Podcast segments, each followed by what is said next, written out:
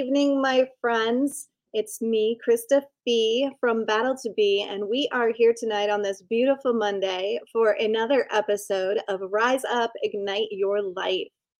Tonight is episode number 41. So we've been with you guys for a while and we're really excited. We finally did manage to get to the point where our podcast is going to be generating some donation money for our 501c3 that will keep our ferryman program up and running, doing those amazing memorials for families of the fallen and never forgotten. And if you guys were here when we did our last major trip to Florida, we are doing a new trip to Washington coming up soon. So we will be taking Phoenix, the Memorial Jeep, all the way to Washington and honoring 27 families on the way. And if the world doesn't get its crap together, there sadly and unfortunately will probably be many more. Every day, we have added between two and four um, fallen officers or military personnel or firefighters to our memorial roster. And we don't do everyone, we only do the ones that people ask us to do. So we know just by being on Facebook and other social media that there are many, many others. So we need to get a hold of this issue of suicide. We need to get a hold of this issue of violence against our first responders. And today, to talk about some of those topics, is an amazing man who is doing so many things. He is an ex boxer, detective, and patrolman turned advocate, trainer, and founder of a nonprofit organization called My Father's Business. And I'm going to let him tell you all about that. He is also an author, and he's giving back what, what was given to him. And tonight we're going to discover his true story of real transformation. Please welcome Matt Thornton. Hi, Matt. Hi, how you doing, Krista? So good. It's been an amazing day. So much, so much is happening that is good on top of all the mm-hmm. sad things that we talk about all the time. So mm-hmm. so it's a balance. It's always a balance that help. it's, it, it is it's a crazy balance every single day. all the hard stuff. So you have so many things that we can delve into. So I want to start at the beginning. Let's talk a little bit about Matt as a little boy. How bad. yeah, I was one of uh, I grew up right outside of, just north of Chicago. My mother's from Chicago. My dad is from Las Vegas, and they met at the when he was stationed out here in the Navy. Uh, so uh, the city I grew up in is is probably about 40 minutes north of Chicago. Uh, went to had a normal middle class childhood. I was one of four kids. Um, the the worst behaved out of the four. I was the middle child, so I was uh, never a good student. Never uh, never really aspired to be much in life. Never went to college. Never took an ACT. I barely passed high school. I was getting suspended all the time, hanging around the wrong people, and um, so yeah, I always tell the kids that don't, don't follow my path. all the kids that I mentor, don't don't do what I did and uh, yeah, basically that was it. I was a good ball player. Uh, that's really the thing that kept me in in high school: basketball, football, baseball. Um, so yeah, I finished high school with no plan, no nothing, no uh, no college, no military. I didn't take. I remember taking to practice ACT, and I just filled in the dots. that was it. so to think that I would end up in this predicament and this situation is is it's. I just say that God put me here. That's all I can say because it's unlikely. I think some of us just have to learn the hard way. Yeah, yeah. So I ended up when when I when I graduated high school, um, and this whole it's, it's crazy because the whole time I, I hated police. Like I I was a little I was rebellious. Um, I after high school I, I, I was hung around mainly family and friends was mainly gang members. Um, I had some decent hardworking friends, but most of the ones I was with the most were gang members. And uh, I caught a case when I was 21 uh, packing an illegal pistol. Uh, so there's that too. So that adds to the unlikeliness of me being this spokesman cop. Um, so yeah, that was basically it from the time I was 21 I had that criminal record. I had that charge. Luckily, I got dropped down to a, a misdemeanor, so it's not a felony record. Um, and then I just worked menial jobs. That was basically my upbringing. So that begs the question: How did it happen? Oh my gosh, the most uh, ridiculous, unlikely thing. I was 21 when that started, and I just worked. I had two kids. I was just scrapping check to check. Worked in a warehouse, and um, two things happened. Two buddies that I hung out with a lot. They became cops, and they went the right route. They went to college, military.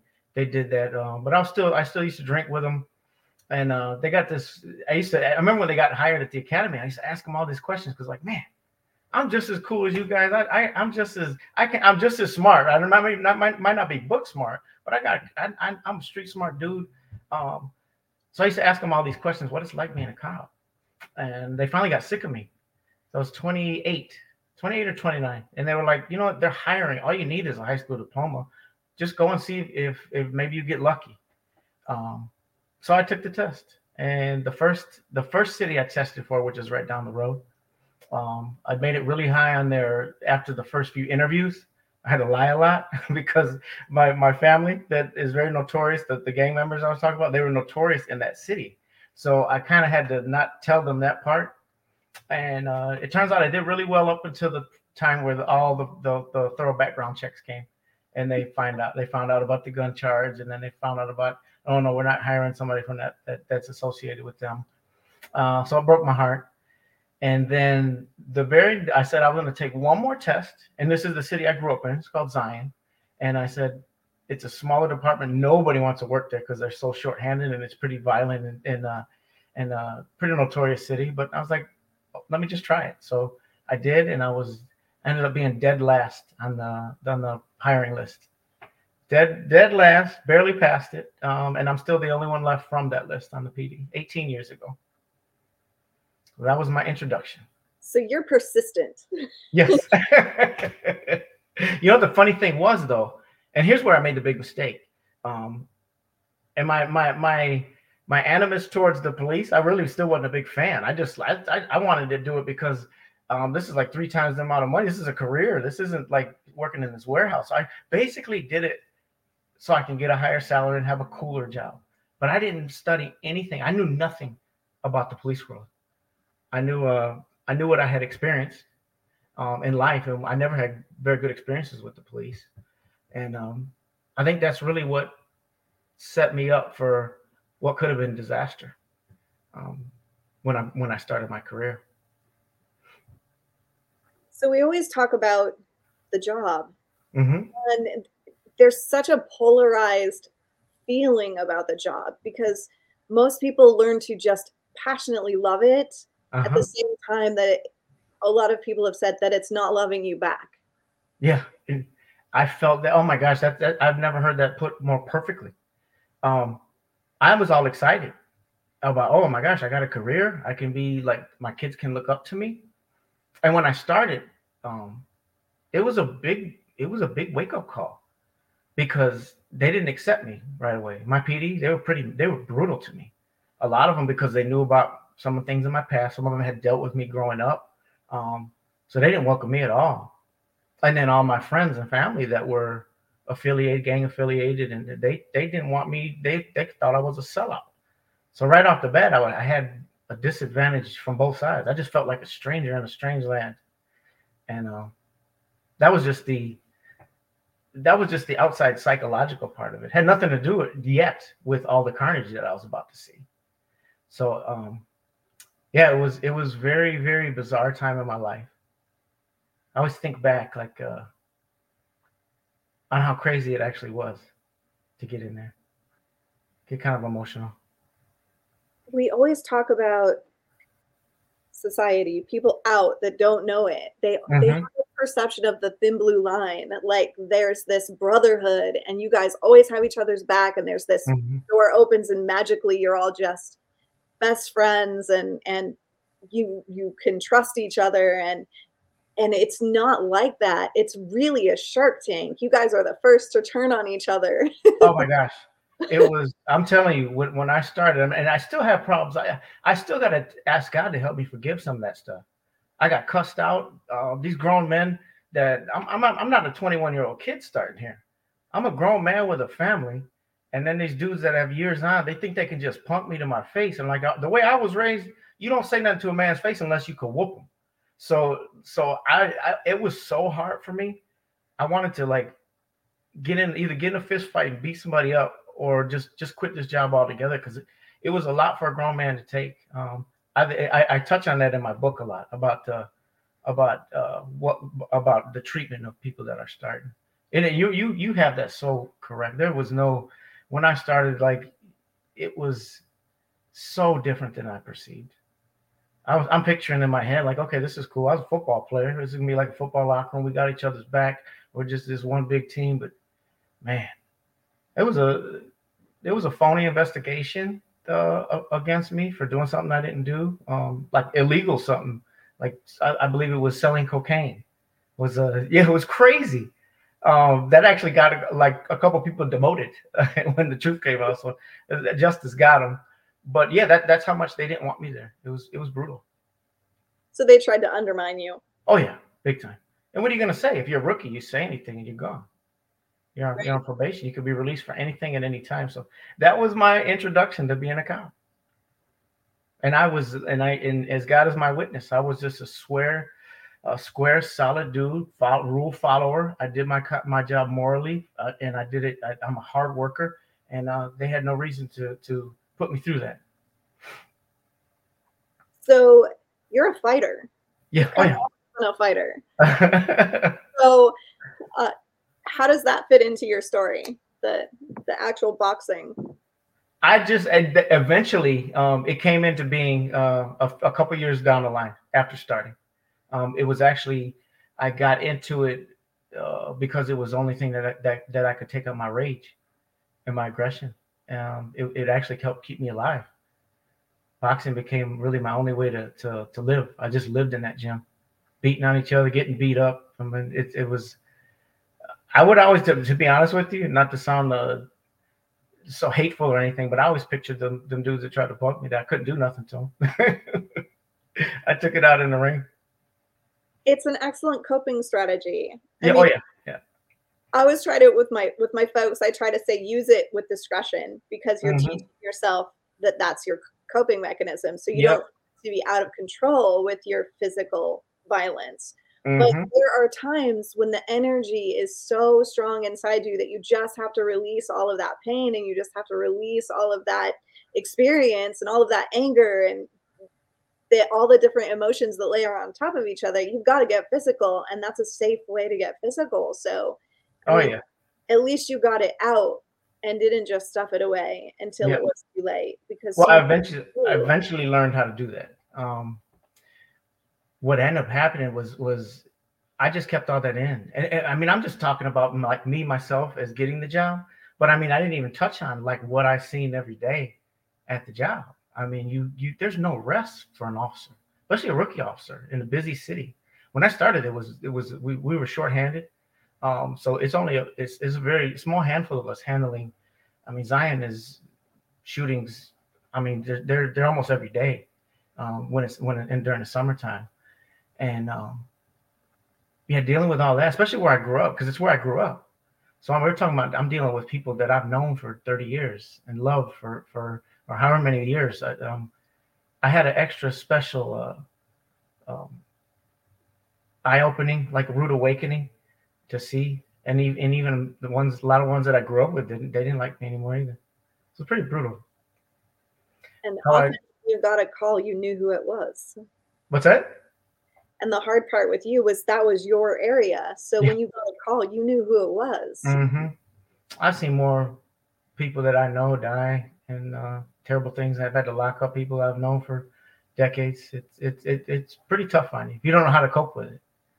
Um, my way of doing it was uh, all of my frustration. See, when I first started, you didn't talk about being sad or being mentally stressed. You just didn't say a word. Uh, one of the worst things that ever happened to me I like I always tell this story because it was so it was so alarming. Um, my rookie, my rookie, I call my rookie season like I'm in like I'm in the pros or something. My rookie season, um, we had a double homicide, and it was two eight year old girls. mm-hmm. and we were the ones that they were butchered, and me and my two partners, the ones who found the bodies, and um, seeing a crime scene is people people get this thing like okay you see it you're done or, or, or you turn it over to somebody. You're married to that scene. Like you you're standing over those bodies for hours. You're looking at every detail of what happened. Um you it's it's spiritual really you can feel the darkness and the, the just it's hard to describe but you it, i think the bible describes it as a heaviness you can just feel the air is just heavy and it's so bizarre so i'm standing there and we're there for hours guarding these babies bodies. And um, I hear one of the old timers, because I'm just a rookie, I just started. Uh, I'm, uh, I hear one of the old timers say something to the effect, Well, this don't mean nothing. We do this all the time. I'm to go home and sleep like a baby. So, and that was one of the, the guys that everyone looked up to, one of the old timers. And I'm thinking, okay, that's the attitude I guess I got to have. You can't never say out loud what's really hurting you. Because all I wanted to do was cry.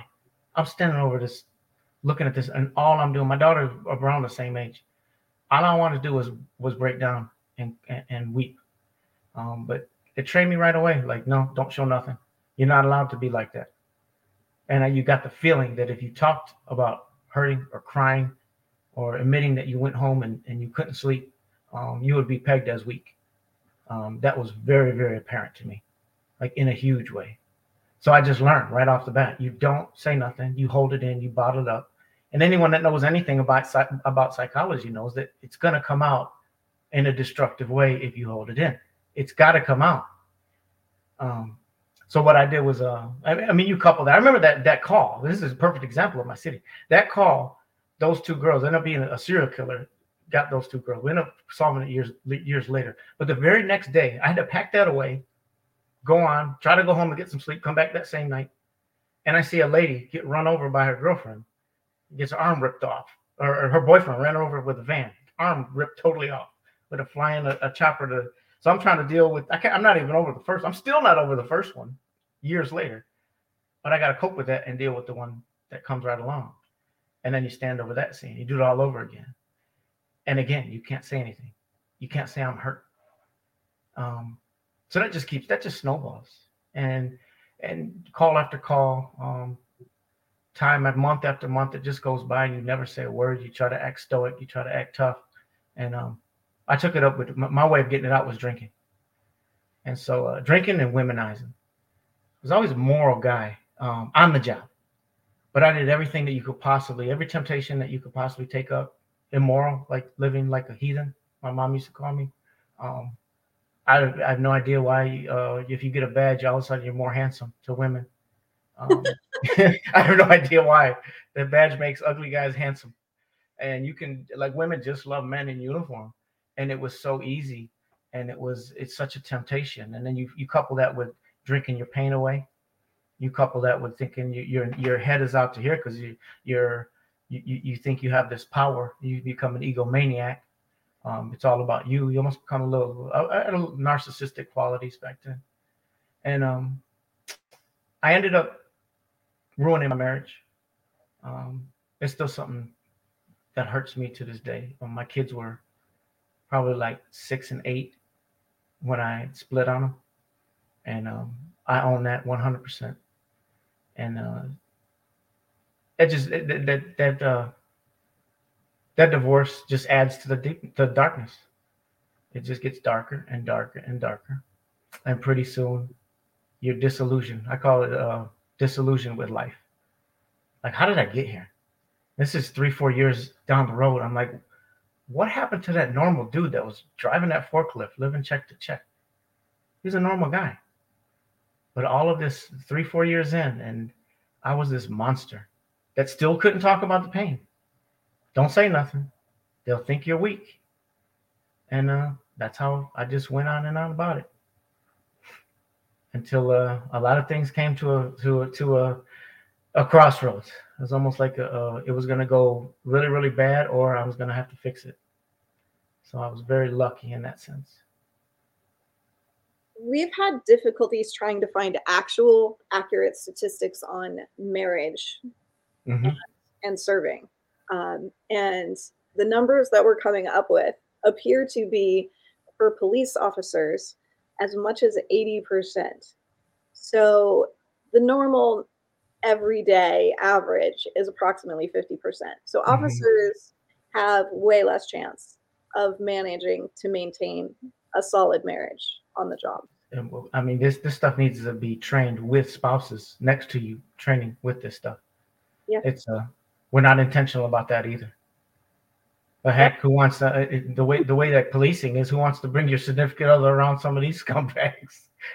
they might chase her if she's pretty. they probably would chase her. Yeah, but that's a whole nother show. But oh my gosh. But but you guys have to learn how to communicate your pain with your spouses in a way that doesn't let's say like vomit on your spouse you know you don't uh-huh. want to give them all of your details but you want to be able to share the emotions with them and say hey i had a really rough day can you just hold me right now uh-huh. or can we just be together right now and co-regulate yeah. those emotions it doesn't have to be oftentimes when we talk about traumatic stress we say oh we need to talk about it we need to talk about it but we don't need to hash out the details of what we saw what we need to talk about is that what I saw was painful and it hurt me. Mm-hmm. And I need to share this with someone that I trust and that I feel safe with. So, all of this therapy, these ideas that we have to go detail for detail for detail to deal with it, it's so not true. It's not really what we need at all. And you know if your spouse knows and you know how to communicate, then you guys can support each other and she'll uh-huh. understand.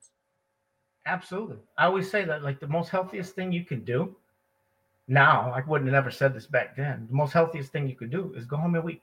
It's okay. We're humans. Humans aren't meant to see all of this every day.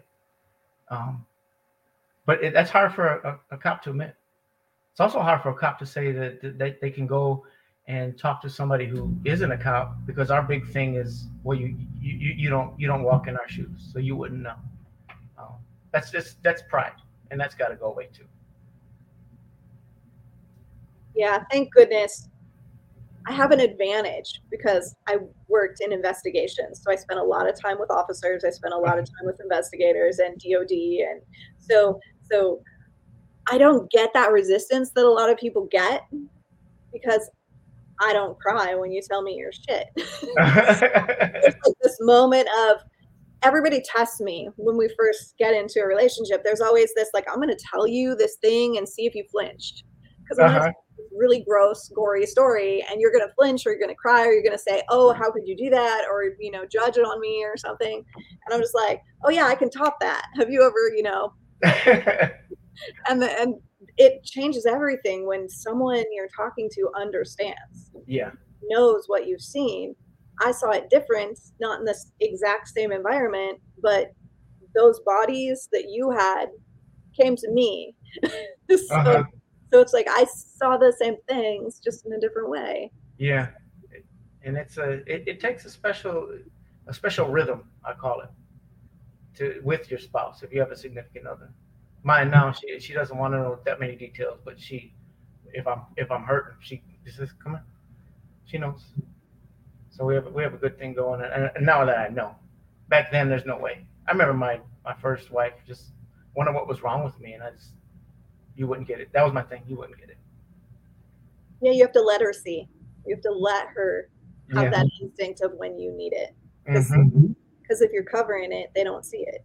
They just know you're mad, or they know that you're not right, and they can't fix it. Yep, and then they all of a sudden you're just a different person, and that's what I turned into and when I uh yeah, it got so bad where where I just I, I just didn't want to be here anymore. I I couldn't uh I couldn't go to sleep without a bunch of prescription pills and over the counter pills. So it was really bad. Um, you never sleep as a cop, especially when you're young. Um, you're always on the night shift and you're always getting called in. You're always taking extra shifts. You never sleep, and uh, nobody ever explains to you the cortisol. Nobody ever explains to you the the lack of sleep and how everything just snowballs, um, and holding it in the stress of it. And um, pretty soon, I just didn't want to live anymore. I remember I, I got caught. Um, one of the girls I was messing around with at the time uh, actually caught me practicing um, how I would end my own life. And uh, I got turned in. Uh, what had happened is I, I, used to take this concoction to fall asleep, and uh, I used to practice because I, I, it was to the point. This is a few years in now, and I was to the point where where I just fantasized about not being here anymore, just having the pain go away. Um, and um, I used to take this cocktail to go to sleep during the day uh, because I work midnights, and a lot of times I would get woozy and I would just use my gun. I had a Kel-Tec, a little tiny one, and then my duty weapon, which is bigger, and I would t- practice. How would I, how would I do it? And I was, I was under here, and I remember I fell asleep. The, the drugs kicked in. I fell asleep and just like sleeping like that. And she had known a little bit about what, what was going on with me, so she flipped. She flipped and she turned me right in to the chief. And um, and that made it even worse because now I'm afraid that people are going to know there's something wrong with me. And uh, to, and he took my identity, took my badge and my gun, and made me go get therapists. And we're cops. We know what to say. We know what to say to get our badge back. Um, it's easy. It was for me at least. I don't know if, if things have changed. This was years ago, but it was it was pretty simple. But I knew that word would get out that there's I got to screw loose and that I would get pegged and uh, there'd be a stigma put on me. And uh, I wasn't gonna live with that. So I, that's when I came up with an actual real plan. I wasn't gonna say anything about. I was just gonna do it. That is not uncommon. Mm. Your badge is your identity. Yeah. Oh yeah. And when you're in that moment when you need support, that is the worst possible reaction. Mm-hmm. I uh man, I remember that like it was yesterday just coming back and saying, I am not gonna live with being seen as weak. That's like it's like your your nightmare as a cop. Because you're looking at your, your other partners, you're thinking, okay, they're putting on this face like they can handle it. So I have to, and if I don't, I'm just I'm the weak link. Um, so yeah, that was when I, I wrote out a letter. I was ready to go and ready for the plan, and then that incident happened on that night that changed everything for me. I'm just going to let you keep going. so I remember that because I remember I remember my mom. I remember I was telling you earlier that I'm a computer. I'm a moron when it comes to technology. But the one thing my mom bought me an iPad years ago. I didn't know what it was, and uh, I figured you could turn it on, and it was this thing where you could type out something. So I typed out uh, suicide note, and it was very very direct. I had a I, had, I knew what I was going to do. Um, I had put in there who I hated, who I loved, why I'm doing this. I didn't want any cops at my funeral. I, I, I saw it at the time. I saw it as as this is what did me in. This job is what killed me, and I resented that. And um, I had the note ready. I was gonna. I knew who I was gonna leave it to. I was gonna make my last calls, and uh, I went on midnight shift that night, and it took me a long time to even tell this story um, because I thought people would think I was crazy. But um, I'm sitting there in my squad. I'm going over this plan because when you're when you're that manic and you're that done with life, you cry. You cry when you're alone. Every single it it never fails. You're alone. All you have is your thoughts, and you you just cry. So I'm doing my normal routine of crying to myself in the car. I'm going over this plan and exactly step by step how I'm going to do it. Um, I knew where I was, was going to go home to my brother's house where I was living. Um, and A, B, C, D. It was done. So I'm going over this plan, crying, weeping, and it's a it's a winter night in in Chicagoland. It was like had it been 20 below. It was in January, which is a brutal month for us. So the wind is just howling off the lake. Nobody's out. It's like two in the morning. I'm on, on midnight shift. I go to Walmart just so I can sit there and cry, and there's nobody at all in the parking lot. And as I'm crying to myself, going over this plan in my head, I see this lady come out of Walmart. And I'm thinking to myself, why in the world are you walking in this parking lot? She was she had hair like it was black hair, but it was just like yours, straight, and the, it was sideways. The wind was blowing that hard. Her hair was sideways. She didn't even have a hat on. I'm looking like, why are you in the parking lot?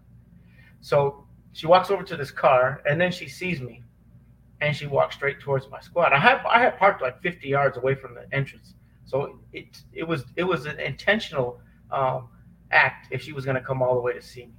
So I'm like, oh my gosh, what are you bothering me right now for? I had to wipe away my tears and act like I was normal.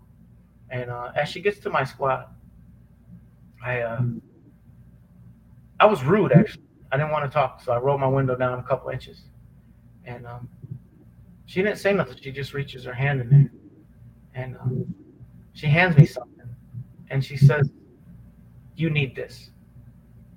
And then she turned around and walked away. Didn't even didn't say another word. And I I opened up my hand to see what she just handed me. It's a, it was a little red cross. And um,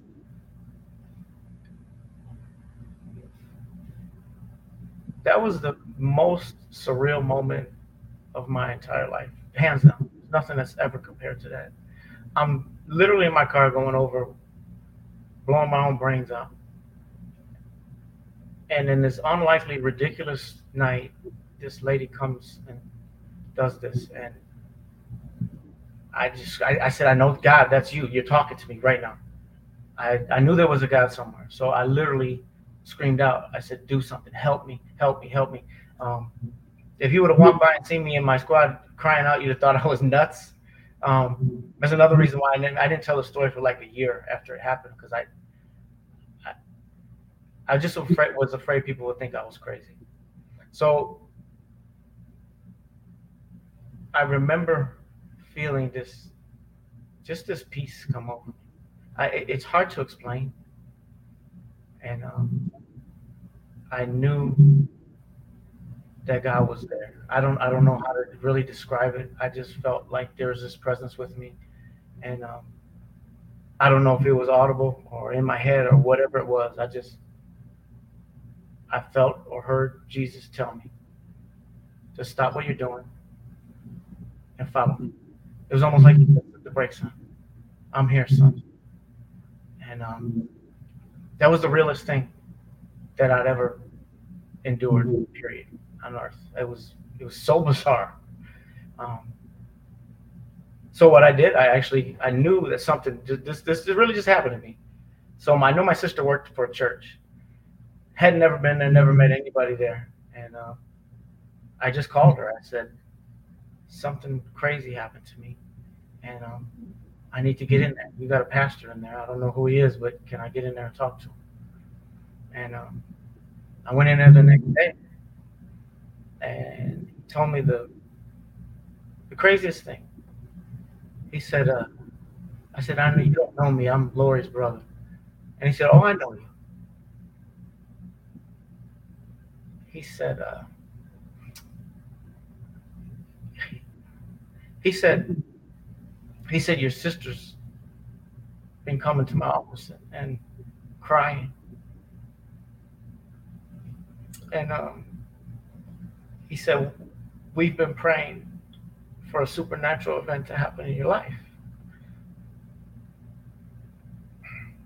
and um, i get emotional when i say that because that was it was so bizarre because i had told him what happened in the parking lot and i said well I think you got your supernatural event.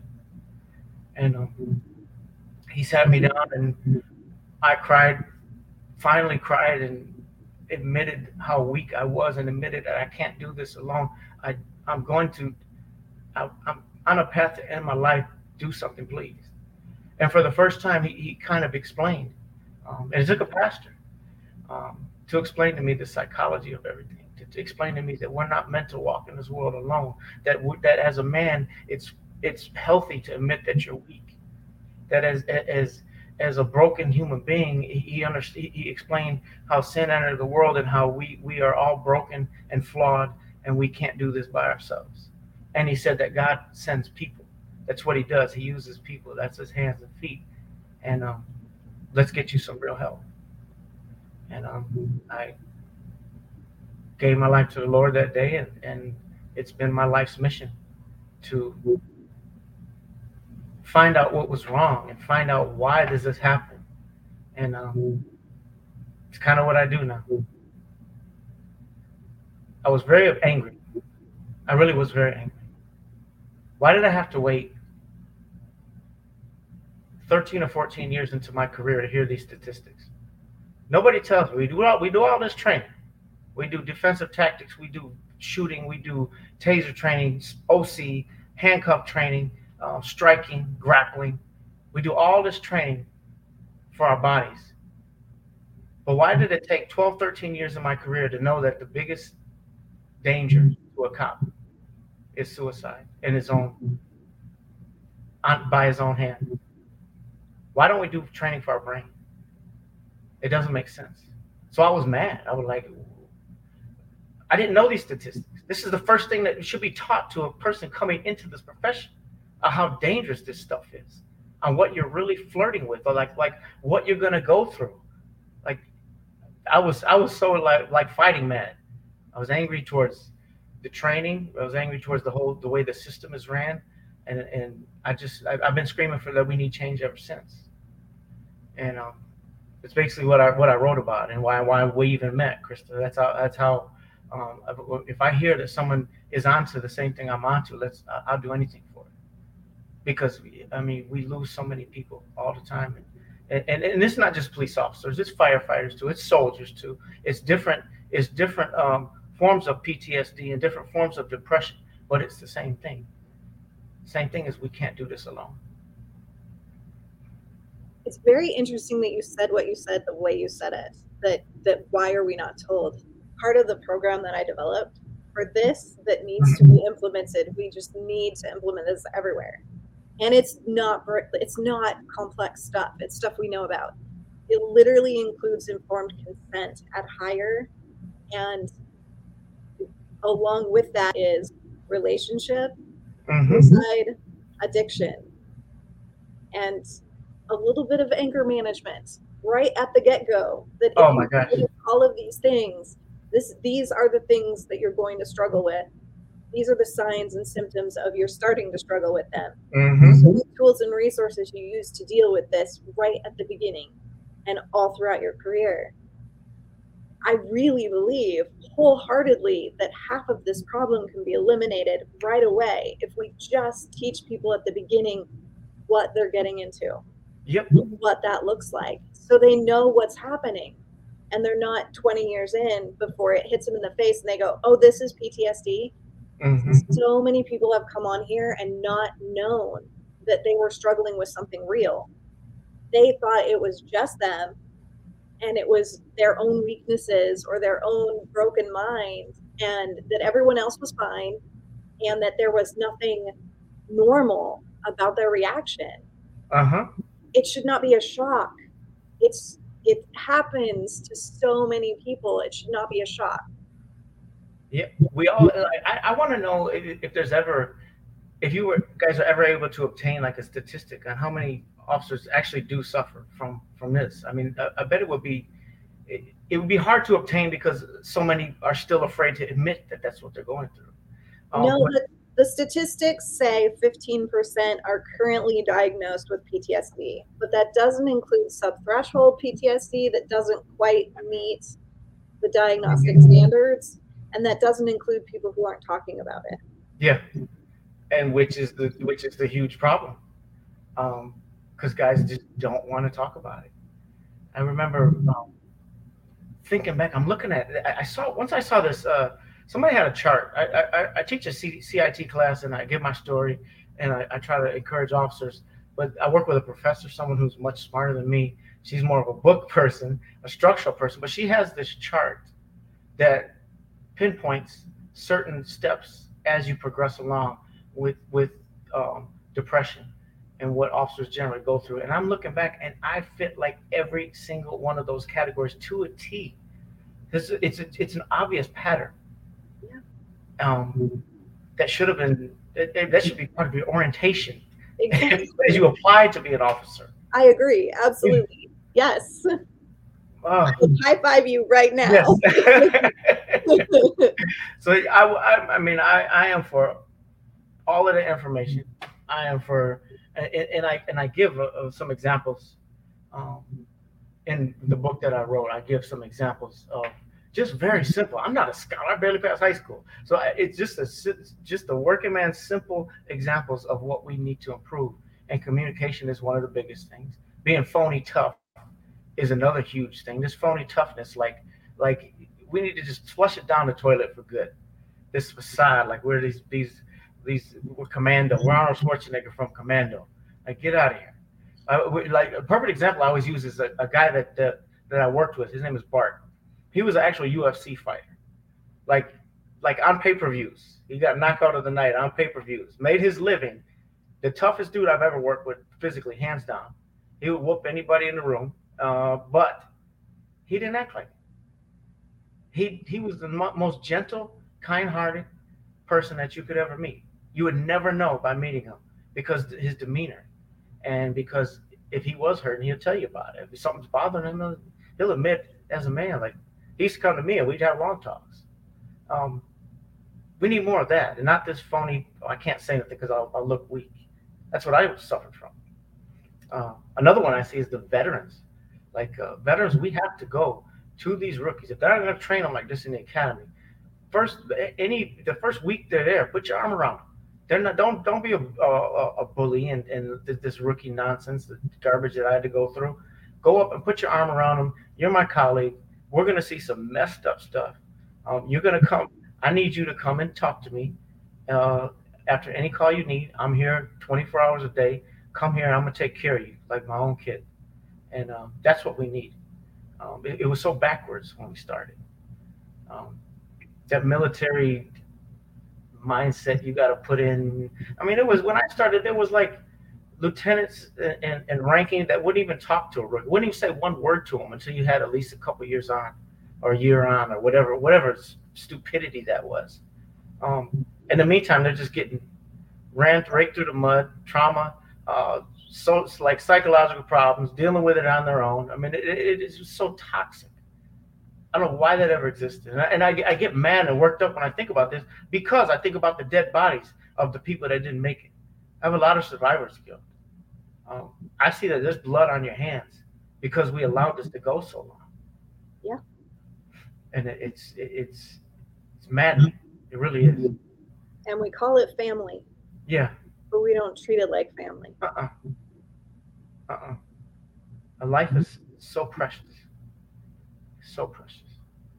Um, I have the closest person in my life um, took his own life three years ago. So I know, I know what living that. I know the reality and the destruction that leaves behind. Um, this he wasn't a cop. Um, he was like my adopted son. Um, and that one hurts. So, and, and I'll, I'll do anything to, to stop someone from having to go through that. You don't get over something like that. And now you speak. Now you go, and you you spread this message. Mm-hmm. Yep. You you have to. You have to. Um, you have to use pain. I always say that you can sit here and just and just like broil in it in your pain and just be miserable every day, or you could take your pain and you could try to make something positive out of it, and you can talk about it, and you can try to save somebody with your story. I tell my kids, don't learn from your own mistakes, learn from somebody else's mistakes. It makes you better. So you don't have to make those mistakes. Um, so I'm a, I'm a huge advocate of. Um, we, we just hired two or three, well, three, two, two new rookies, and they're like my best buddies. When I get over here, kid, let me tell you something. I love you. I don't want you to go through any of this stuff. Um, and it, it, it's a walk. It's a family from day one. You lead by example. Yeah, I do. I, I, I just like man, and, and, and I'll go back to the time that I talked to my pastor that first night. He said one of the coolest things that stuck with me ever since. That was 2013, and I still think about it every day. So I, I said, Pastor, um, why do I still struggle with this certain sin or this certain weakness in my life. And he, tell, he, he tells me, he said, I struggle with the same thing. It's okay. Let's struggle together. And uh, that really took me. That I took that attitude in everything I do. I know I'm flawed and broken, but let's be a unit and let's get through this flawed and broken world arm in arm. Let's do this together. So I'm uh, I'm big in that, and uh, keeping family tight. Just talk about stuff and the pain don't really go away. I mean, I've gotten more stressed out. Um, I run a, a, a, I'm a CEO of a nonprofit now with, that helps kids, and I see more stress and, and carnage than I ever have. But I know how to deal with it now. I know how to sustain through it, and it's a it's a good tool to have. So tell us more about your nonprofit. Oh, so what that's uh what ended up happening was that pastor mentored me for like a year. And he finally convinced me to tell the world what actually happened to me that night. So that was part of my story. Um, and I didn't realize that my story could help anybody. I, I saw that the when I first said it in public, I saw some of the reactions, and uh, I was like, "Wow!" People were coming up to me and saying that, "Man, I'm going through something just like that. That gives me hope." And then you're not afraid to talk about it. So that that just put that that put me in uh, that put so much fuel onto my fire. So I was I, I was speaking on that, and pastor's like, "You need to uh, do something structured." uh, start a youth group or something. We got a church here uh, with with basketball hoops that nobody uses. So he ended up convincing me to invite some kids from my city into the church. First night we had six kids. It was my son who was a freshman and five of his friends. So I'm like, okay, we'll do this. I didn't really want to do it. Uh, I was like, okay, Pastor, we'll do it for a week or so, and then and then you get off my back, and I'll just get back to being a cop. But first week happens, the next week we have 10, the next week we have 15, 20, 30. All of a sudden we can't even fit any more kids in this gym. And they're all kids from my city. And um, they're looking at me some sort of way. Like, uh, you're this cop. And these are most of these are like street kids. So a lot of them don't even know it's it's free food, free basketball, and and you get to have a cool environment. So a lot of them come in and uh, won't even shake my hand. Uh, but it started off kind of like that, and, and after a while, I, I started like giving them a lesson, teaching them about things, and teaching them about life, uh, teaching them about God, um, all kind of different things that, that it turned into. And it just got the ball rolling. It turned into a, a we, are considered a public charity now. We've serviced thousands of, of youth from our city, and uh, it's been beautiful. I mean, it's there's been so many. Uh, I could go on all night. It's my next book actually to write some of the stories. Um, we service mostly fathers, at-risk youth, mostly gang members, but they come in and, and uh, we give them the gospel. We love them no matter what they've done. Uh, my team, I have an excellent team now, so we we're, we're, fighting back against the. I know this is a different a different fight, a different front, um, and that's against just the, the the young violence in our city. But it's been beautiful. We've we've uh, there's so many stories. I always tell people we're all in the same fight. Trauma is trauma, mm-hmm. and trauma is the cause of all of this. Yep, and, you know, and that that's how both of my both of these things I'm talking about come together. Because I see myself as just as broken as this kid who's a gang member with no no parents. I see myself just as broken, so I can relate. Boom, I was I'm broken too. Let's just let's let's be broken together. So that's trauma is trauma. That's perfect. You're bridging the gap too. You're mm-hmm. helping them see that you're human, and you're reminding people who work with you that they're human. You're keeping that that individuality and that that empathy and that love there that needs to be there in those relationships. As scary and as dangerous as the world can be uh-huh. we still have to remember that at the end of the day we're all just human. Exactly. Exactly. We're all flawed. And it's something to be said about saying that out loud because uh, i've just found it to be effective it, it, it makes you non-judgmental of anybody because if, if you admit that how, how many flaws you have, you're you're less uh, likely to judge somebody else for their flaws. So then you have something in common off the bat. Um, so my organization is called My Father's Business. It's done really really well. We've we've been able to raise we're up to like three hundred thousand dollars and put back to the city, um, just helping kids stay clean, stay off the streets, and uh, it's been so cool. Been so much fun. Actually, turned the badge that I resented now I've found a way to glorify God with it, and I love it. Um, it's turned everything around. And the name of your book? The name of my book is Cop in Crisis to Cop in Christ. And uh, it's just basically this hour that we've had. It's basically that in a nutshell. And then my suggestions. It, it really turned out to be a, a book. And I was so happy when that chief, there's a chief from Hawaii. Uh, he used to work for LAPD uh, but he's a now he's a chief down in a in a city, smaller city in Hawaii. But he read it and he validated. It. He's like, dude, every rookie needs to read this book because it's so real and it's so it's very detailed about it's it's way more detailed than I than I wanted to get uh, here on the on the show because uh, it's it's it's reality. It's grotesque. It's it's like the real deal. So I, I have it's gotten a really good reception on Amazon for other cops. Um, I've gotten so many people saying uh, that uh, this is what I go through, and I thank you so much. You you made me want to stay strong, and uh, I, I'm just humbled. And uh, I don't make any money off of it. All of it goes to my nonprofit. So I just want to help people. That's it. Thank you so much for coming and talking to us here tonight. Is there anything that you want to leave our audience with? I want to leave everyone knowing you can't do this world alone. You can't. We weren't meant to do this world alone. We're meant to walk through this life with God and with each other. And um, there's nothing that we can't solve. If you're going through it, I, I still go through it too. But learn how to resolve that. And Krista, you have such a key. Um, you've touched on so many perfect points that we, we are going to make change. We are going to make change in this profession. If I scream this to, to my last breath, uh, we are going to make change in this profession. And I really, really, I love and appreciate you for it. Well, I say we can't do this alone, but when we all stand together and shout the same thing, mm-hmm. tidal wave. Yes, yes, we so will. We're not. I just had someone today tell me nonprofits are competitive with each other. You're all looking for the same money. I'm like, first off, there's way more money than we could all ever use. Like, we're not competitive about money. We don't need to.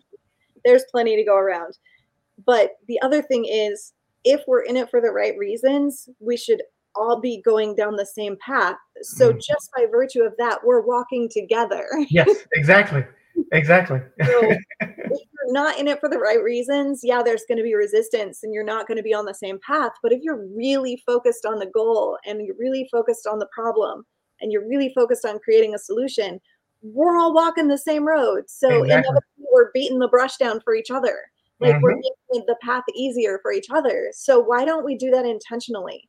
Why don't we connect and pool resources and pool our thoughts and ideas and create this massive voice that can't be ignored. Uh huh. That's and what yet, we come together. That's why we do what we do, Krista. And that's why they, they, they will never shut me up and they'll never shut you up because we know we, we have to make noise. There's they're not listening. enough of us yet. Not yet, but they're starting to listen. They are starting to listen. We're gonna stay in touch and mm-hmm.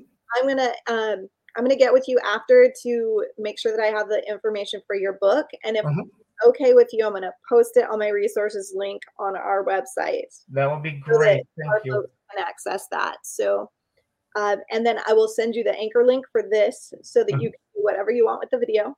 Okay. Um, and you can share that wherever you want to. So thank you so much for being with us tonight. Thank and you. I really appreciate this. Awesome. Anything you need, let me know. I'm there. Same thing. All right, everybody, thank you so much for being here tonight. Do not forget, his name is Matt Thornton, and if you're looking for his his nonprofit organization, it is My Father's Business, and you can find his book on Amazon, and I will be posting a link for that as well. So, if you are struggling, don't hold back reach out. You could reach out to me, you can reach out to Matt, you can reach out to anyone that you feel comfortable reaching out.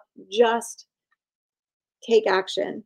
Just take the hardest first step, and everything will change. It does get better. There is hope on the other side, there is healing. And you don't have to live like this. You don't have to pretend it's okay not to be okay, even though that is such a boxed sentiment at this point. BATTLE2BE signing off.